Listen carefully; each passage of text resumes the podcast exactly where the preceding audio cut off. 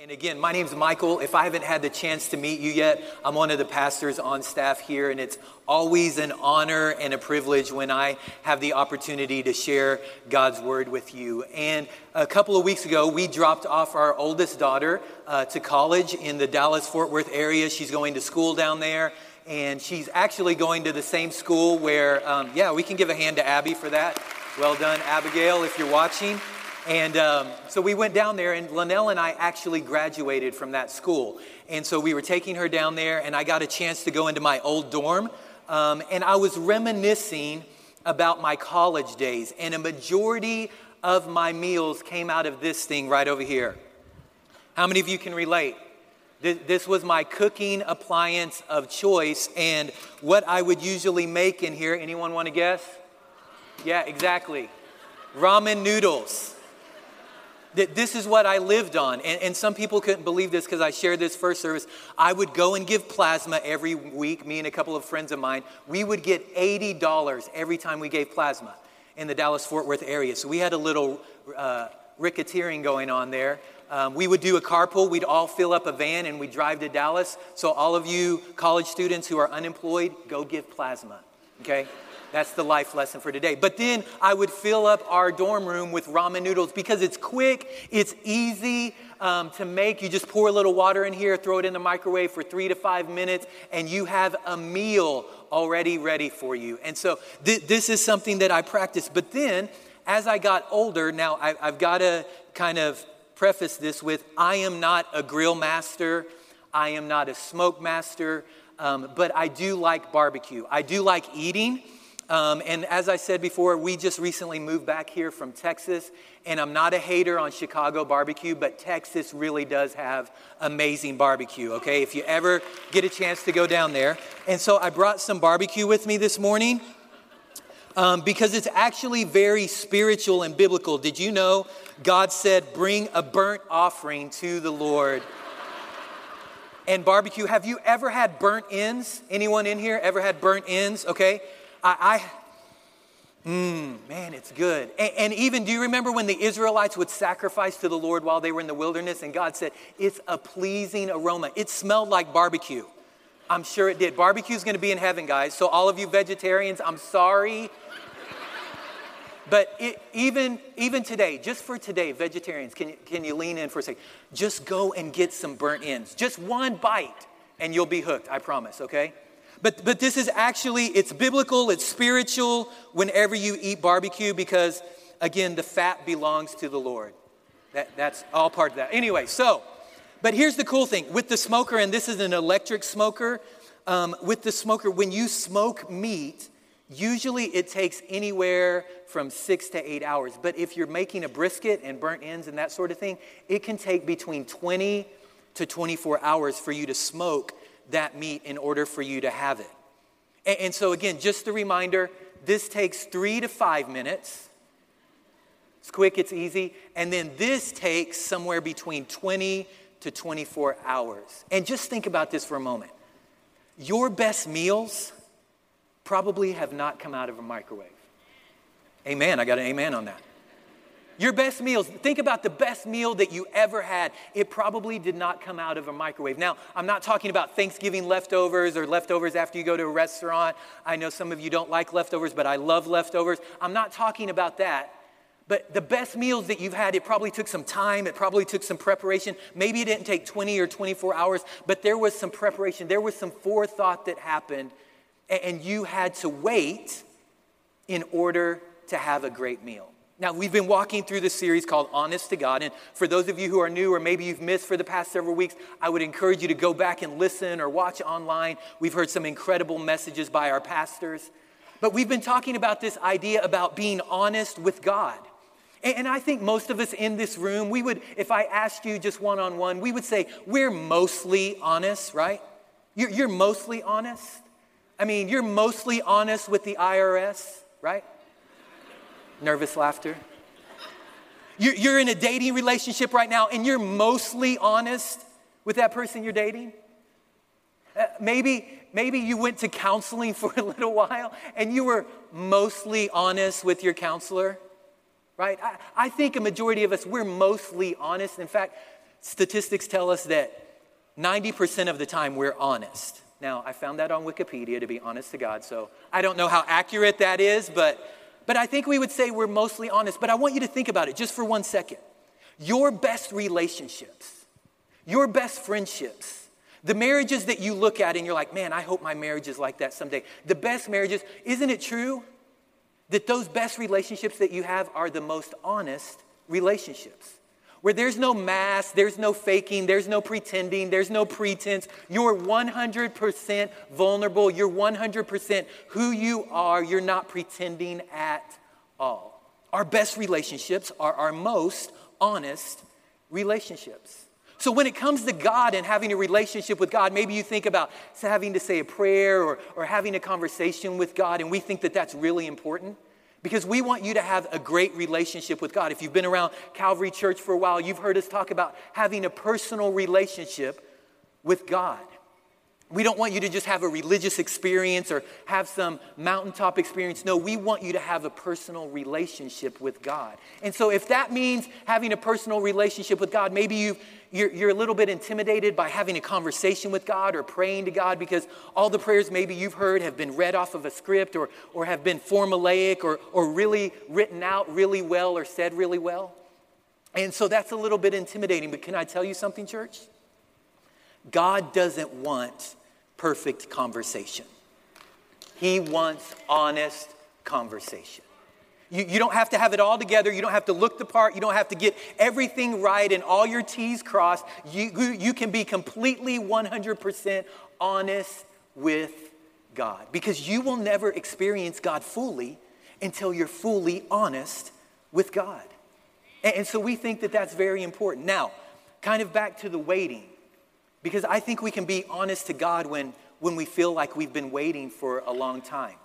And maybe some of you, maybe a lot of you in this room, you love waiting. That's your love language.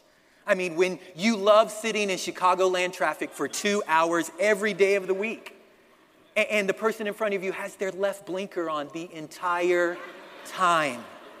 You love that. You, you love it. When you go to the grocery store, you don't look for the express line, you look for the longest line because you just, it's life giving when you're having to wait there and watch them write a check. Do we even take checks anymore? right? Maybe you still have dial up internet because you love the way that your computer screen slowly fills up when you're waiting for you've got mail, right? Maybe you love waiting. I, I, don't know, but I think a majority of us, we don't like waiting. We like convenience. We like the microwave. We live in a culture where we want everything right now. That's why we have high speed internet, and you better have Wi Fi with no password protection, right? That, that's why we have Uber Eats, because we don't want to have to go out and get our food. We want it delivered to our doorstep.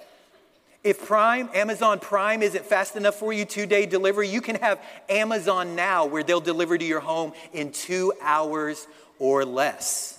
Why? Because we don't like waiting. Instagram, Facebook Live, we want to know what's happening in people's lives right now. Tell me, I can open my phone and I can watch and see what's happening. Why? Because we don't want to wait. All of you single adults out there, you don't want to have a relationship where there's love and respect and kindness and accountability. You can go on Tinder, you can go on Grindr and swipe right and tap twice, and you can hook up with someone tonight, right? Why? Because we live in a culture, we live in a society, we live in a world where we don't want to wait. Pastor Michael, when are you going to be done with this sermon? Soon, I promise. And I think if we're not careful, that this can start to slip into our, our faith, this can start to slip into our Christianity, this can start to slip into our, our lives and our relationship with God. We, we don't want to wait right? We, we'd rather watch church online, and no hate for anyone who's watching online, but we'd rather watch online than, than to come in here and, and be accountable and, and have to walk through some difficult situations or maybe community together. We'd rather isolate ourselves. Or, or we'd rather have likes instead of lessons that God has to walk us through. We, would rather have our deliverance, God, deliver me from this addiction or this issue or this problem, rather than having to walk through the process of discipleship. We, would rather have wealth than wisdom. We'd rather have instant wealth and instant overnight success. We'd rather win the lottery and have a whole bunch of money. And did you know the statistics tell us that most people who win the lottery lose it and they're broke in seven years or less? And if you've won the lottery, we'll take another offering after the service. but we, would rather have wealth than, than wisdom. Isn't it true? We, we want it right now. We don't want it to have to take a long time. Why, why, do, why would we want to wait? Right? There was a commercial in the 80s that said, Good things come to those who wait. That's not in the Bible, that's just a ketchup commercial. But it's true, isn't it? None of us, we, we don't want to trust the process of waiting. We'd rather have it right here, right now. And so I think if the bottom line, if you have to leave early, if your internet goes out, if if you get distracted counting the lights in the ceiling, I just want you to know the bottom line of today's message. And, and it's just simply this that God is working in your waiting. That God is actually, He's working in your waiting. And even when it feels like God is distant, even when it feels like God is absent, even when it feels like God is silent, He is actually working and moving on your behalf, even when it you don't feel it even when you can't see it, even when it doesn't make any sense. God is working in our waiting. And if you've ever felt like, God, where are you? Why am I having to wait for so long? You're, you're in great company because we're going to talk about David. Again, we've been walking through the Psalms together. And if you have your Bibles, you're welcome to turn to Psalm chapter 13. And you can go there. If you don't have a Bible, if you don't have the app, it'll be up on the screen. But, but David, before he was a king, he was a shepherd boy. Before he was a king, he was a fugitive. Before he was a king, he was a warrior.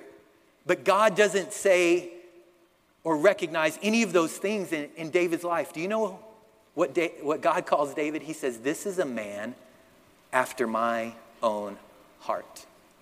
And, and David was honest with God. And in Psalm 13, listen to what David says. Verse number one, here's what he says How long, Lord? Will you forget me forever? How long will you hide your face from me? David's saying this God, I, I know there's seven billion other people on the planet right now. I know there's plagues and famines and disease and political unrest, but God, how long until you remember me? God, how long till you throw me a bone, till you give me something? God, it feels like you've forgotten me. Have you ever felt like God has forgotten you? David did. And he's just honest about it. And maybe we feel a little bit apprehensive because we're like, can we be that honest with God?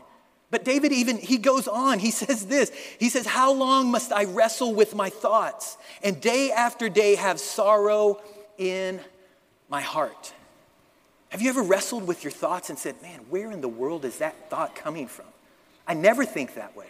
I, I never would think that, and you're wrestling constantly with your thoughts. Do you know in a room this size, one out of 10 women are dealing with anxiety and depression right now. One out of 10. Men, it's even higher for us. One out of five men are struggling with depression and anxiety.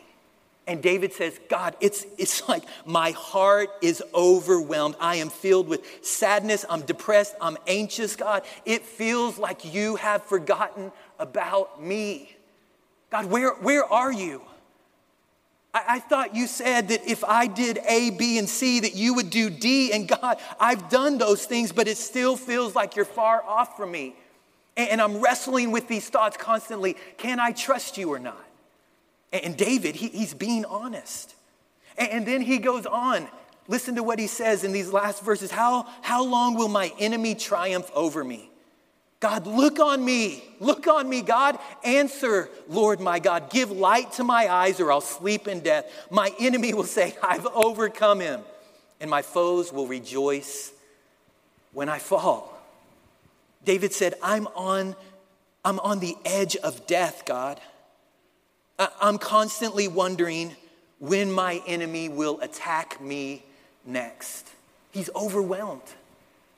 And most of you know David's story. He, his enemy wasn't just the Philistines or the Moabites or Amorites or Amalekites. No, no, David had an enemy that was much closer to him than that. Many of you guys know it was King Saul. And backing, backing up a little bit and, and remembering David's story, David doesn't start in the palace as a king. He wasn't the son of a king and kind of found his way into the palace. No, David actually, he, he was a shepherd boy. Do you guys remember that? He, he was watching his father's sheep in this little small town called Bethlehem in the armpit of Israel, so to speak. And he's out there watching sheep. And, and one day, Samuel the prophet, he, he comes because God said, I want you to anoint one of Jesse's sons as the next king of Israel. Now, now, Samuel had to go into stealth mode because when there's already a king and God tells you to anoint another king, you don't want that word to get back to Saul. And so Samuel comes in and he, he meets with Jesse and he says, Hey, one of your boys is going to be the next king. I need you to line up all your sons so that we can anoint the next king of Israel here. And, and so Jesse goes out and gets seven of his sons, and they all stand in front of, in front of Samuel. And the Bible tells us that the first son, he, he's tall and dark and handsome, like Pastor Jason. So, and Samuel's like, This is the one. This must be the guy, the next king of Israel. And God whispers into Samuel's ear and he says, Samuel, everyone else looks out the outer appearance. Everyone else looks at people and, and looks how they look, and they, that's how they make their judgment on them. But, but Samuel, I'm not looking at the outward appearance. We already did that with Saul. He was tall, dark, and handsome. No, I'm looking for someone who is after my own heart. And, so, ladies, can I tell you something really quick? If you're single lady, all the single ladies, okay? All the single ladies. Don't just look at the outward appearance of a man when you're looking for a man, okay? Because that's not what makes a man. Should you be attracted to a man? Absolutely, you should be attracted to. But don't just look at the outward appearance because God looks at the heart and you should be looking at his heart not just at his outward appearance. All the single men, all the single men in the room, don't just look at how a woman looks on the outside. Never mind, men, you're hopeless, but it's okay, it's okay. But God doesn't look at the outside. God told Samuel, no, it's what's on the inside that, that you need to pay attention to. So Samuel goes through all seven boys, and it's a little bit awkward, it's a little bit weird because he says, Jesse, are these all your boys? This is it? And Jesse says, Well, there's one more left out in the field watching the sheep. He doesn't even say David's name. He just says, Yeah, the youngest kid is he's out in the sheep. And, and he says, Go and get him. We're not sitting down until he comes back. And all the brothers are like, Man, we don't get to eat until David gets here. And so David comes in and he's this young, ruggedy, handsome looking boy. And God says, Samuel, this is the one. This is him. And David gets down on his knee.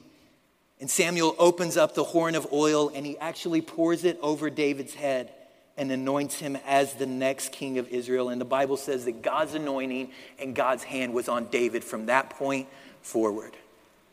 And you would think David would he would pack up his duffel bag and he would head to the palace, right? He's the next king, but he doesn't. He goes back out to the pasture. He goes back out to the field for 2 years He's taking care of the sheep. Goliath doesn't come along for two whole years. David's been anointed watching sheep. And, and if you missed Pastor Cody's message a few weeks ago on when David faces Goliath and kills the giants and talking about killing the giants in our life and facing the giants, please, please, please, it was an awesome sermon. Go back and listen to that. But after David kills Goliath, he becomes a national hero, overnight success. And all the ladies in Israel and Jerusalem are singing a new song. They're saying, What a man, what a man, what a man, what a mighty good man. Someone just got touched over there. No, they weren't singing that. That was Salt-N-Pepa that was singing that. No, they, they were singing a different song. They were saying this Saul has slain his thousands, and David his tens of thousands. Saul has slain his thousands, and David his tens of thousands. And a seed of jealousy is planted in Saul's heart. Because he's like, what else can David take over except the kingdom? And, and so it says that Saul keeps a jealous eye on David from that point forward. And actually, two times, David's playing music and singing to King Saul in the palace, and twice Saul tries to throw a spear at, or he throws a spear at him and tries to kill David while he's playing, and God protects David. I mean, you think you have a bad boss. okay? he tries to kill David. And, and, so he decides that didn't work, so now I'm gonna send David on, on all of these battles, on all of these conquests. And David has success after success after success. So Saul says, Well, maybe I'll, I'll have him marry my daughter. Maybe that'll distract him. I don't know. And so he gives one of his daughters to Saul, and one night, he has a squad of soldiers come into David's bedroom to try to kill him, and David just barely escapes out of the window. And from that point on, David is on the run from Saul. And he's hiding in caves and he's going in other countries and he's going through the forest in Israel and he's trying to save and spare his life and get out of the way of Saul. All the while, he's anointed as the king of Israel. And he's a fugitive. He's on Israel's most wanted hit list. God, how long? How long, God? How long are you going to forget about me? God, how long are my enemies going to pursue me? God, how long do I have to have this distress, this anxiety in my heart? God, you had Samuel come and anoint me. I wasn't looking for Samuel. I wasn't looking to be the next king. I was paying my I was minding my own business, paying attention, taking care of the sheep. And God, you did this. So how long are you going to forget me, God? And David and his men are hiding in the back of the cave one day. And Sam, or excuse me, Saul and 3,000, 3,000 soldiers are searching for David. Not 300, 3,000 soldiers are on the search for David. And they stop at the cave. And Saul says, I've got to go to the bathroom.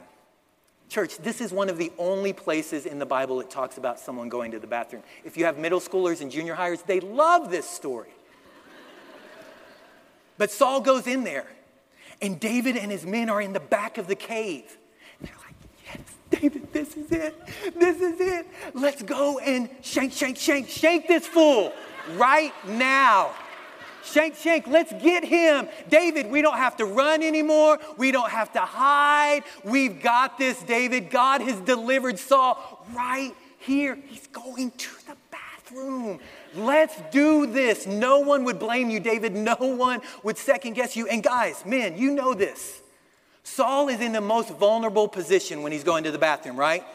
I mean, you know this. You go into the bathroom, you got your candle lit, you're sitting there, you've got your phone, you're scrolling through the scores, you're watching videos. I mean, 20 minutes go by and you didn't even know it, and you try to stand up and your legs are asleep, and you're like, oh, God, help me, right?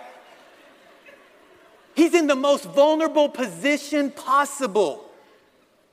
And his men are like, David, let's kill this fool right now.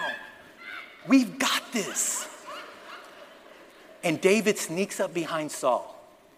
And we have no idea, like, if Saul took off his robe and laid it on a rock or if he's still wearing it. But the Bible says that David reaches out for the corner of Saul's robe and he cuts off a piece of the, his robe. And in that moment, the Bible tells us that David's conscience is stricken. Has your conscience ever spoke to you? I don't know if it sounds like your spouse or maybe Pastor Ross or Morgan Freeman. I'm not sure what your conscience sounds like. But all of a sudden, David's conscience is stricken. And I think this is not in the text. I'm just imagining this that David is starting to remember in that very moment as he's holding a piece of Saul's robe how Saul lost favor with God a few years ago. Because if we rewind the tape in 1 Samuel, Samuel the prophet had told Saul to go and make a sacrifice, but he said, Wait, we're going to offer a sacrifice together. Wait for me for seven days. Four days go by, six days. On the seventh day, no Samuel. And the, Saul's men are starting to scatter, and, and they're starting to leave. And so Saul gets nervous. He gets scared. He gets anxious. And he's like, okay, okay, I'm going to offer the sacrifice. I'm going to offer the burnt ends. Mm, hallelujah. And, and I'm going to I'm going to do, I'm going to offer the sacrifice. I'm not going to wait for Samuel anymore. I'm going to actually take matters into my own hands. And I'm not going to wait any longer. And, and he offers the sacrifice. And after he's done offering the sacrifice, no sooner is he finished than Samuel walks in. He's like, Saul, what'd you do? And he tries to explain, well, Samuel, you don't understand. The men were leaving and it was getting crazy, and I didn't know if we were going to have enough soldiers to go and fight. And so I just said, I'll, I'll get it started, and then I knew you would show up eventually. And Samuel says, God has taken the kingdom away from you, Saul, because you couldn't wait. You wouldn't wait. And Samuel turns to leave, and Saul reaches out and grabs his robe and he rips a piece of Samuel's robe off. And he's holding it in his hand.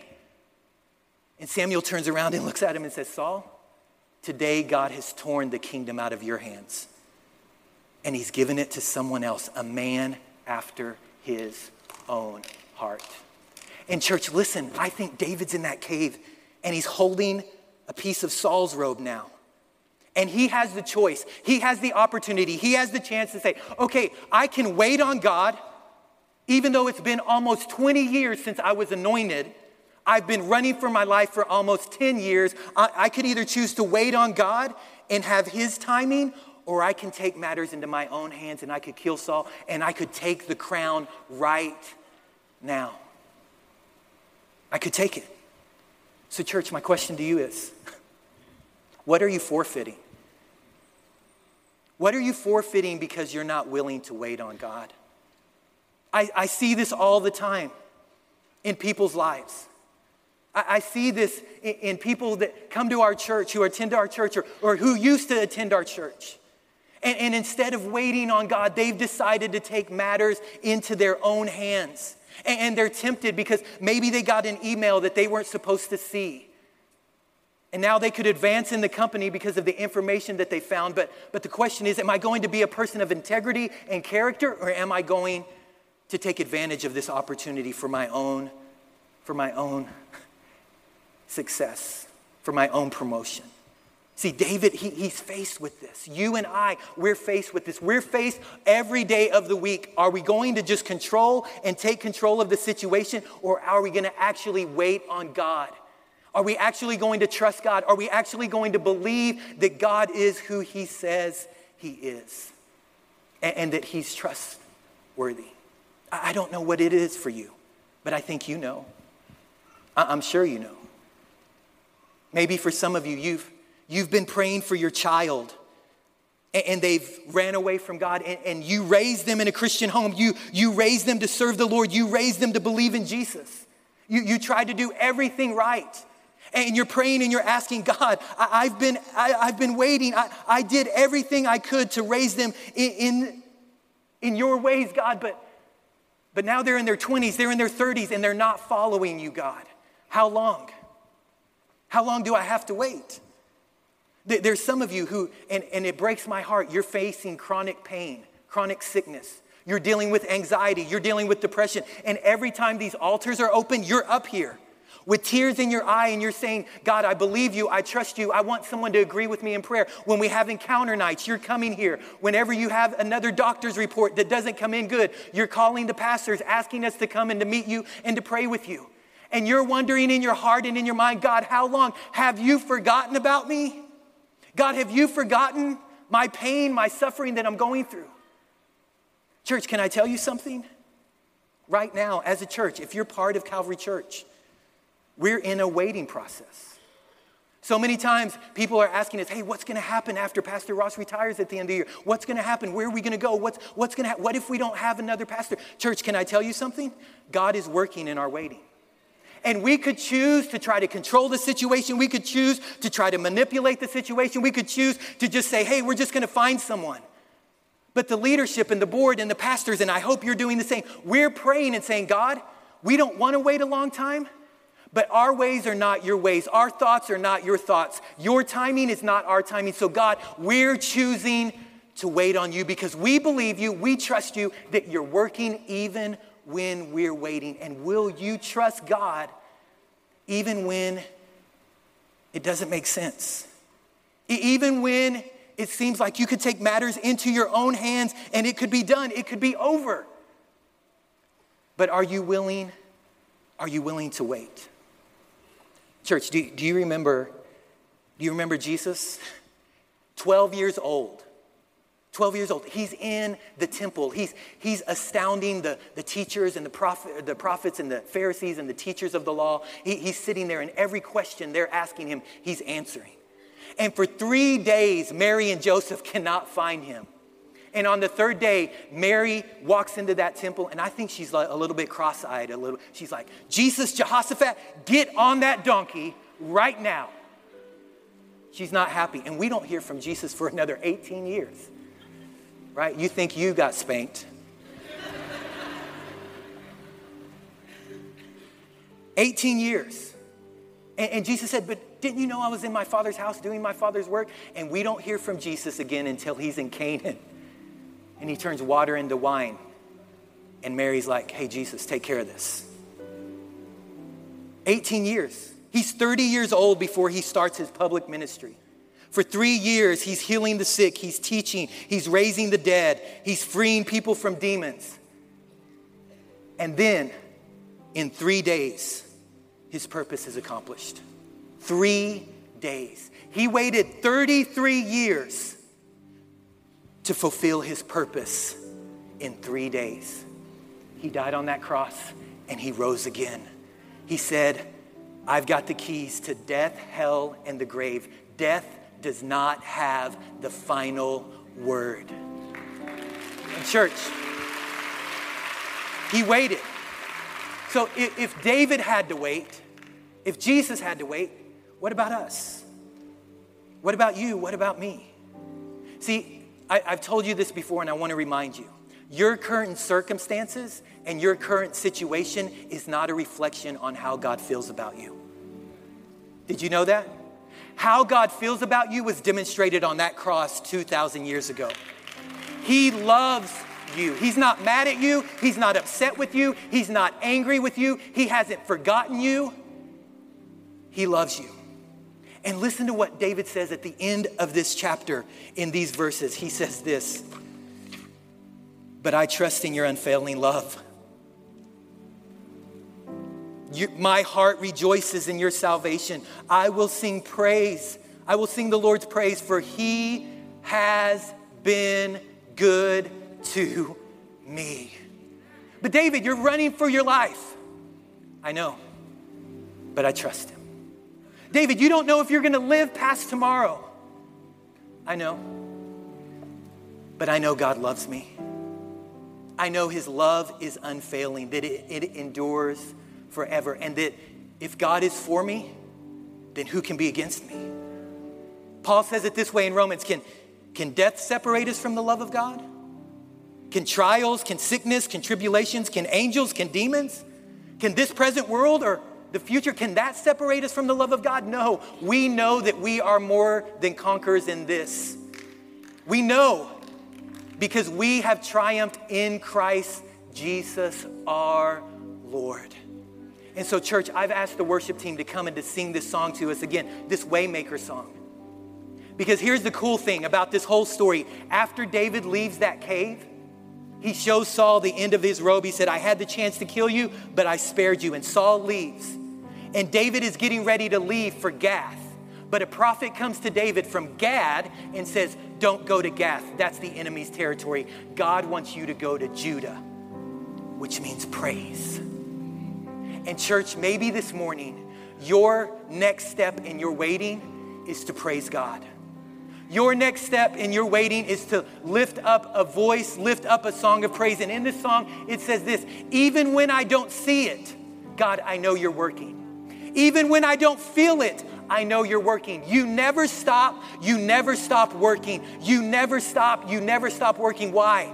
because he who has begun a good work in you will be faithful to complete it. And God is not stopping his work, even in your pain, even in your suffering. So, will you stand with me? And we're going to declare this. Maybe you're so overwhelmed this morning, you're like, Pastor Michael, I can't sing. Church, this is the moment where we need to raise the roof for those who are in waiting.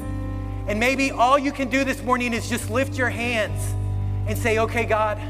I don't understand. I don't know what the future holds. I don't know what's going to happen next week.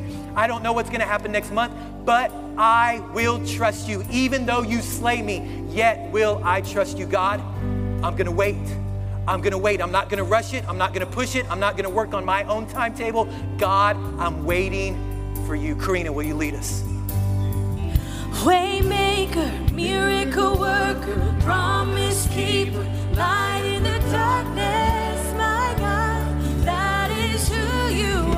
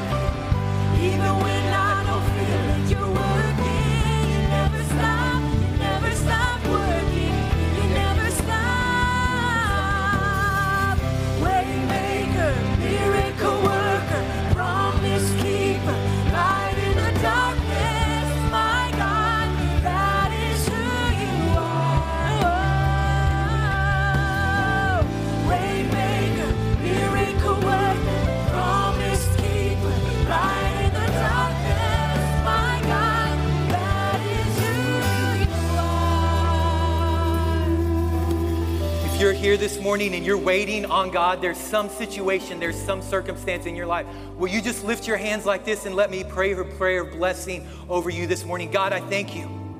I thank you, I thank you, I thank you for saving this story for us for thousands and thousands and thousands of years to remind us, God, you're working in our waiting. You're working, and there's nothing that we're facing right now. There's nothing that we're walking through that you have forgotten, Lord, that you have, have not seen even before it came into our situation. God, I thank you that you love us and that you care for us and that you're watching over us. Now, God, I pray for my brothers and sisters this morning. Whatever they're walking through, will you give them the courage to face another day? God, would you give them the courage not to give up, not to take matters into their own hands, God, not to do what's easy or what's convenient, but God, actually to wait on you. And as they wait, Lord, I pray that you would renew their strength. You would renew them, God, in your presence. You would renew their joy. You would renew their fortitude. God, you would renew their faith. You would renew their love for you. And you would lift them up. And even when tears are streaming down their face, God, that they would know that you are faithful, you are for them, you're not against them, that you have a purpose and a plan. You will not waste their pain, you will not waste their waiting, but you will use it for your glory and for our blessing. So, God, I bless them today. Encourage them, be with them, walk with them, we pray. In Jesus' name. And everybody said, Amen. Amen. Church, God bless you. Thank you so much for being here today. We love you. We'll see you guys next weekend. Have a great week.